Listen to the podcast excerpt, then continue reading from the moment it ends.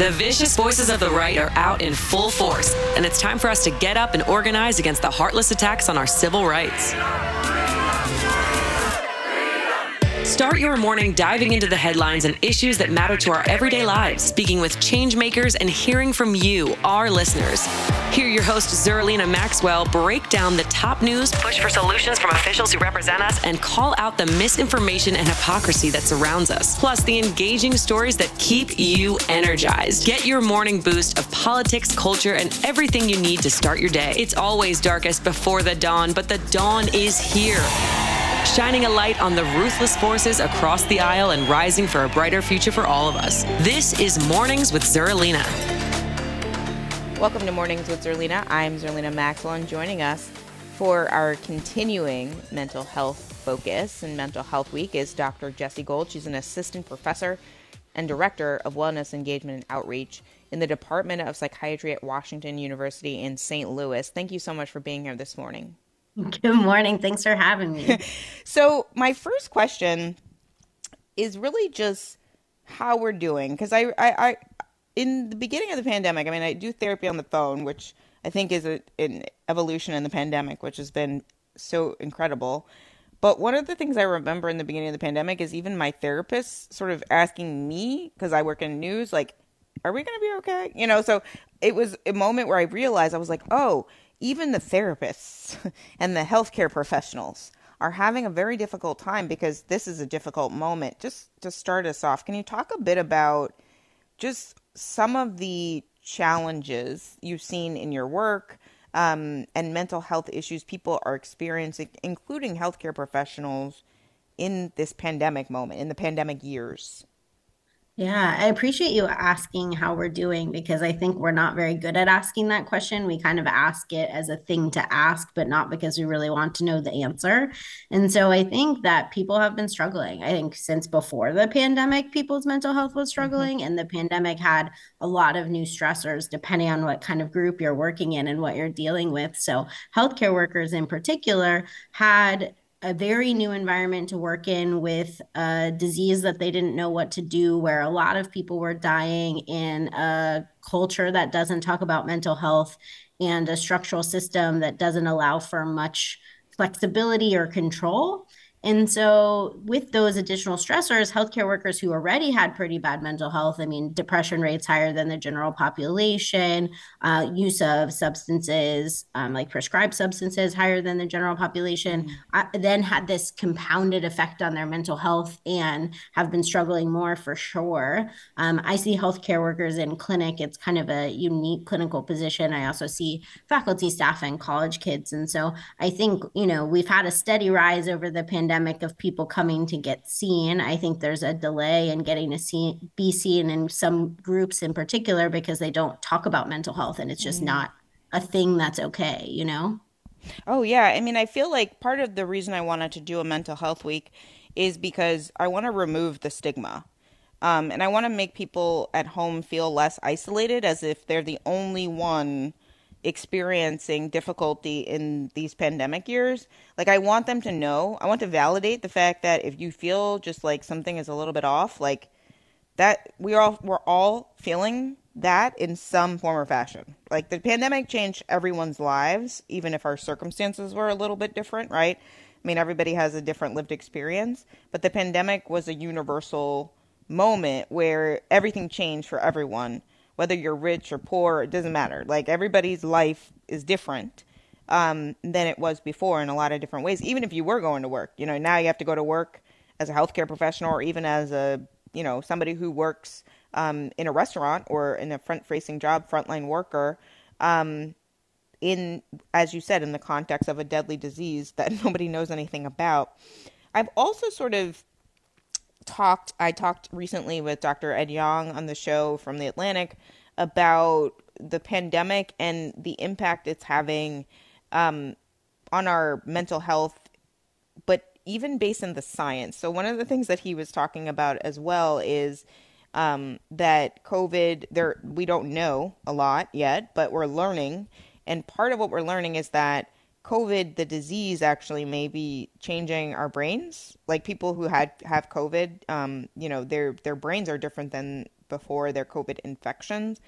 Are do you do you um, even anecdotally um, are you seeing people report that like their their changes in moods? I mean, is that part of what is exacerbating the problem that we've already established is happening with mental health right now?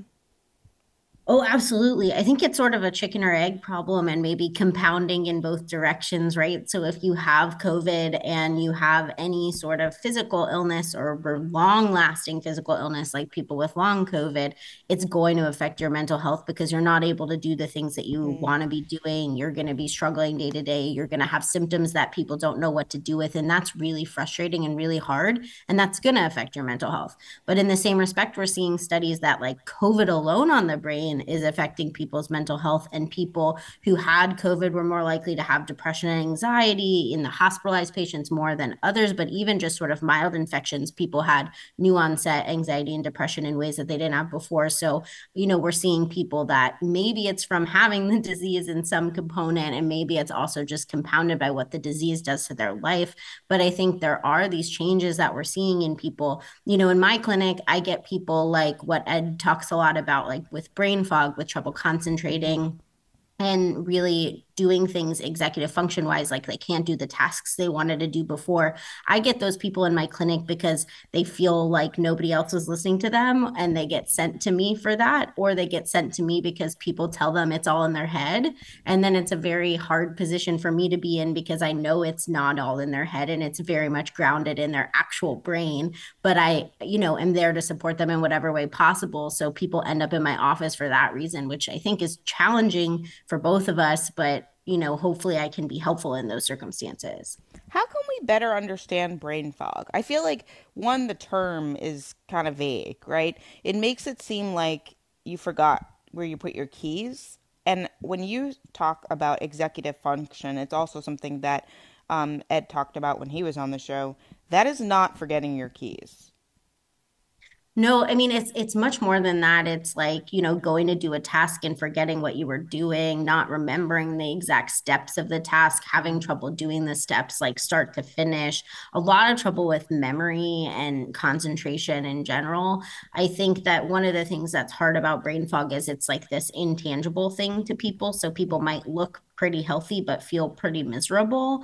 And I think we see that a lot with mental health conditions. Like when people can't see it, it's harder for them to understand how much someone is struggling, but they're really struggling. It's just hard to describe and hard to see. And so people are really having a hard time with it. And I saw this long before COVID with people who had like cancer or other chronic illnesses. And, and it's just been worse with COVID and long COVID. I mean, it, it feels to me like you know, part of why I wanted to talk about this is because I think that this is a crisis that, as we've discussed, predated the pandemic, but is going to be exacerbated um, by the pandemic, and I want to make sure that we are prepared for that. Um, and I and I I don't see enough conversation, so I'm like, we're gonna have it. Um, one of the things that it comes along with um, dealing with even the brain fog you've mentioned, but also anxiety and depression is the isolation and stigma that mm-hmm. goes along with that where you know there aren't a lot of forums where people can comfortably talk about the fact that they are struggling um, or they you know can only feel comfortable doing it coming to see a professional like you i mean how do we work to remove some of the stigma and isolation that's associated with some of these mental health struggles that people are all, i mean i think most people out there, even if they are not labeling it as something, are dealing with some level of anxiety because of the pandemic. Yeah, I mean, I think having conversations like this is a really great place to start. I mean, I appreciate you saying that we weren't really prepared to deal with the mental health outcomes of something like this. And I think, you know, if you talk to mental health people, you talk to me early in the pandemic, I would have mm-hmm. told you that the mental health tail was going to be long if you looked at previous traumas or previous big um, events on a population. You know, they have a physical kind of footprint and then they have a mental health footprint that's obviously going to be much longer and much bigger, but we don't tend to talk about that enough enough.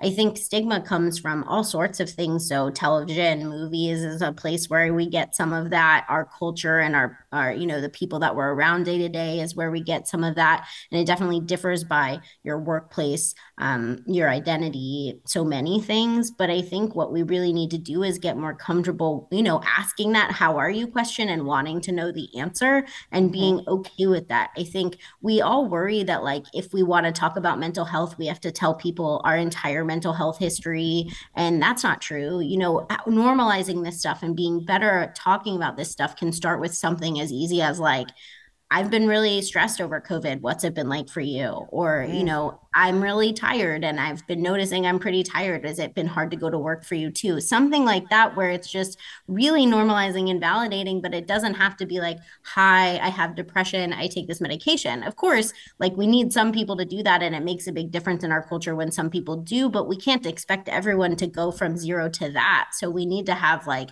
a scale of conversation where it becomes easier to do that. And I think, you know, having one person you can talk to about this is really important. So lots of data about social support being a protective factor for all things mental health related, especially over COVID. Supervisor support being another really important thing in the mm-hmm. workplace. But, you know, having a person that you feel supported by, at least one person that you can have these open and honest conversations with, can make a huge difference. Really, really can. And even if it's to call me, a stranger, um, if you're listening, um, just to talk to me, um, understanding that this is not, you know, this is not a private session. Um, but if it helps to just talk about it, I'm always here for you guys at home. Um, one of the other things that has happened in the pandemic is like, you know, the world didn't stop, unfortunately. So that, so like, we think that it shut down, everything shut down, but like, there's stuff still happening in the pandemic. So we're in the context of a pandemic there's an attack on the Capitol, a whole insurrection. The president wants to stay there. Then you have mass shootings happening all the time. I mean, I feel like there's a compound effect when you're in the middle of what some people would describe a dystopia and then like other things are happening in the I call it an intersecting dystopia. Um mm-hmm. but in a lot of ways like that can feel paralyzing and overwhelming. I mean, can you talk a bit you see college students can you talk a bit about young people, how they are doing? Because young people and their mental health, I feel like Gen Z is a little bit more open about talking about mental health issues, but I think they're also struggling with perhaps more mental health issues than previous generations or seem to be because of all of these intersecting issues that are happening all at one time, including the fact that they know they, they're not safe at school.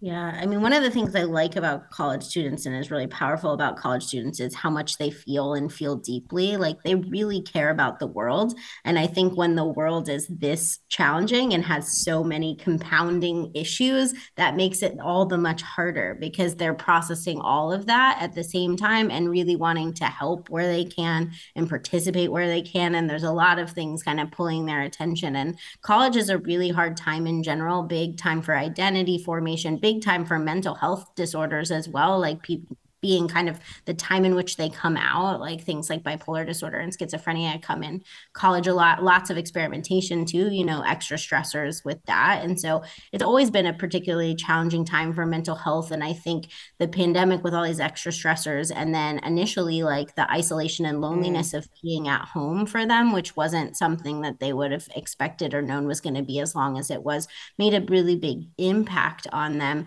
I think i hear a lot from people and that this is not just college students that they feel numb to a lot of these things mm. and i mm. think we have to have a conversation about the fact that numbness is actually an, an emotion really like we don't see it like that but really we're protecting ourselves in a lot of ways it's a bit of a trauma response to say we don't feel anything because we're kind of afraid to feel something and maybe that's conscious or not but it's a way to sort of protect ourselves from constant influx of feelings right and so without the like you know, I feel happy, I feel sad, I feel angry. It's almost just I can't feel because I can't deal with all of this anymore. And I think that that's a protective thing, but definitely something we need to talk about out loud with each other. Oh, I can relate to that. So if anybody else is feeling like that description um, spoke to you, I'm here to validate that. That that's real. I feel that a lot of the time. I mean, I think um, I recently experienced a loss, but it was also after four long years of my mom being very, very sick.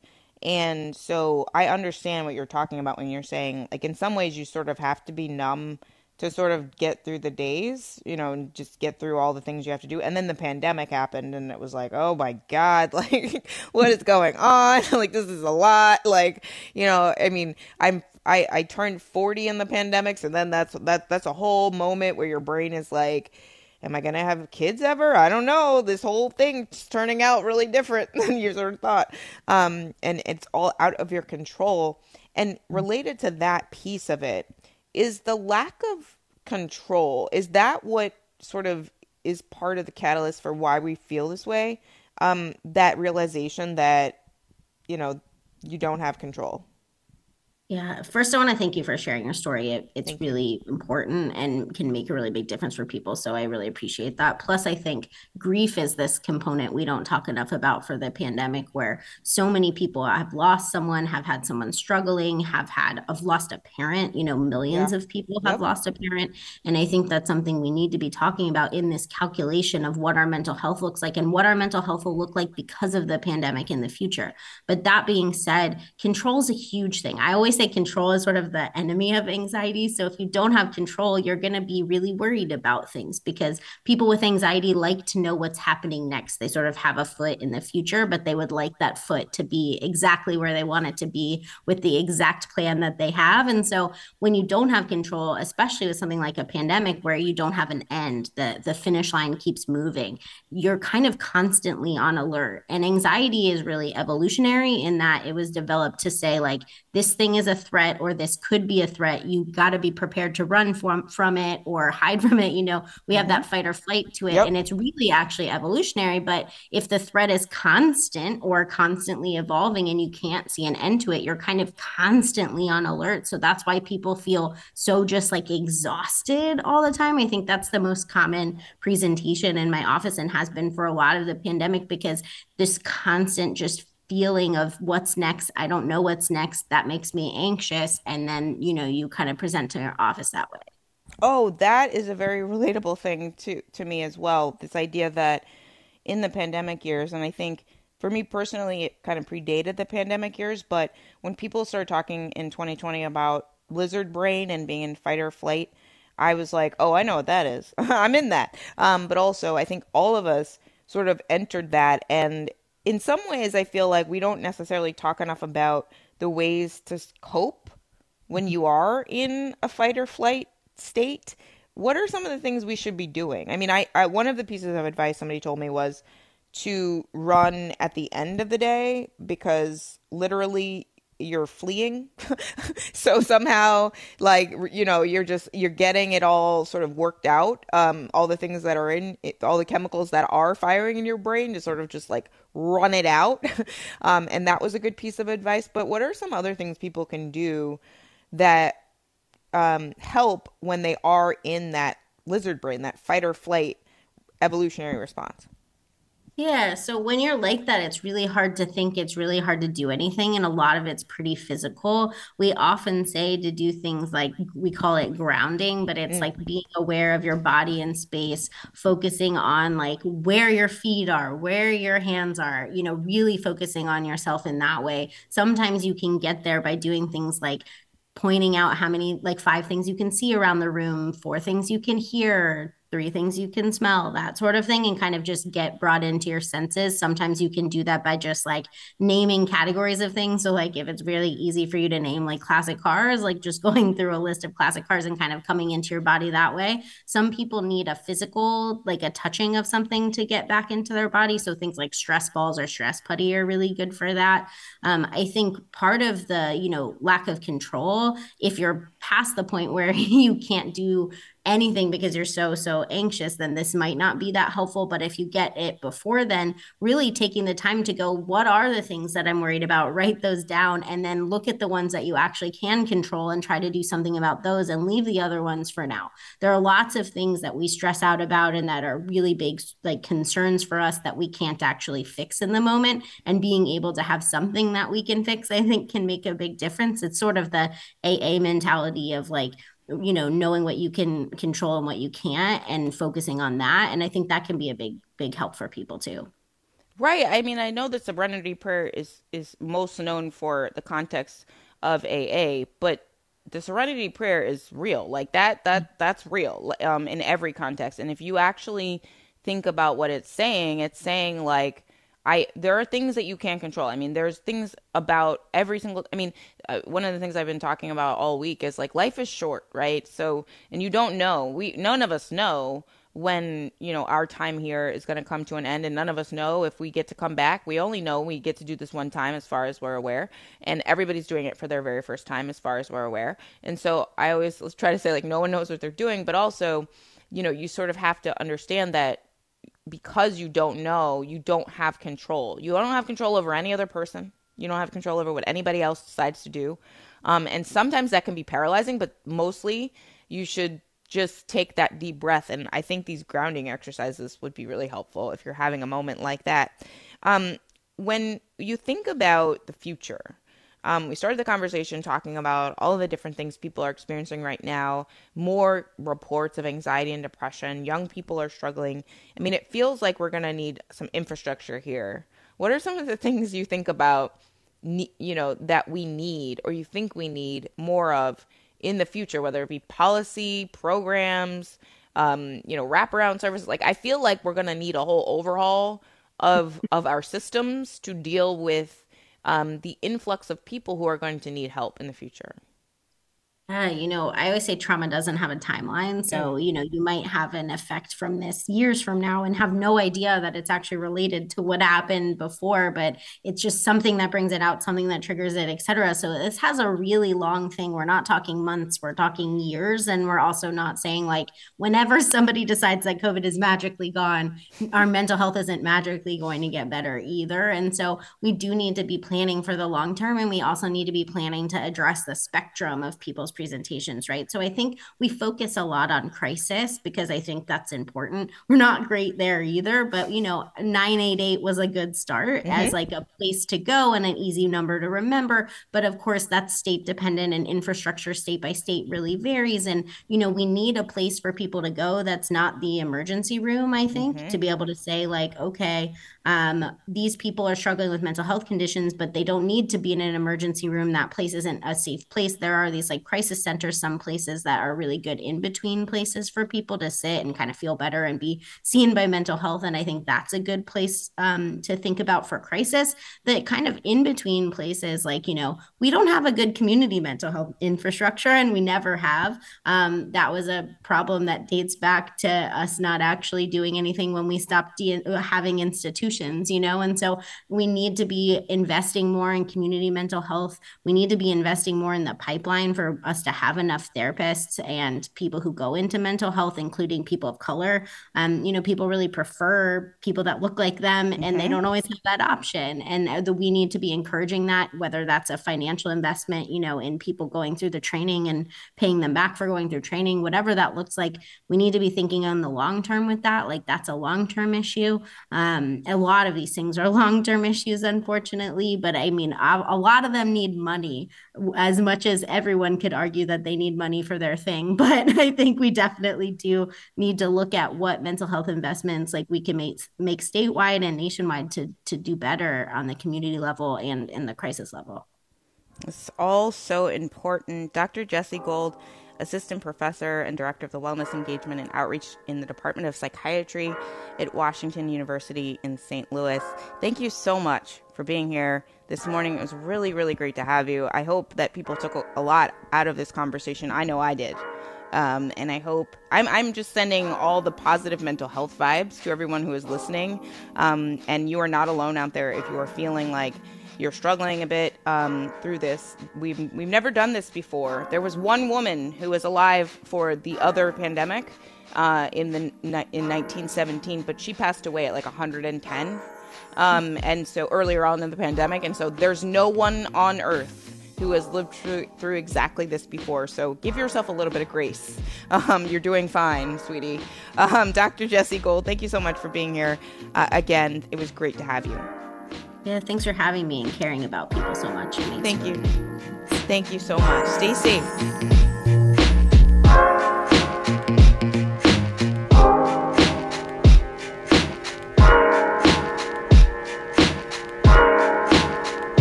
Thanks for listening to Mornings with Zerlina. Check in for new episodes every weekday.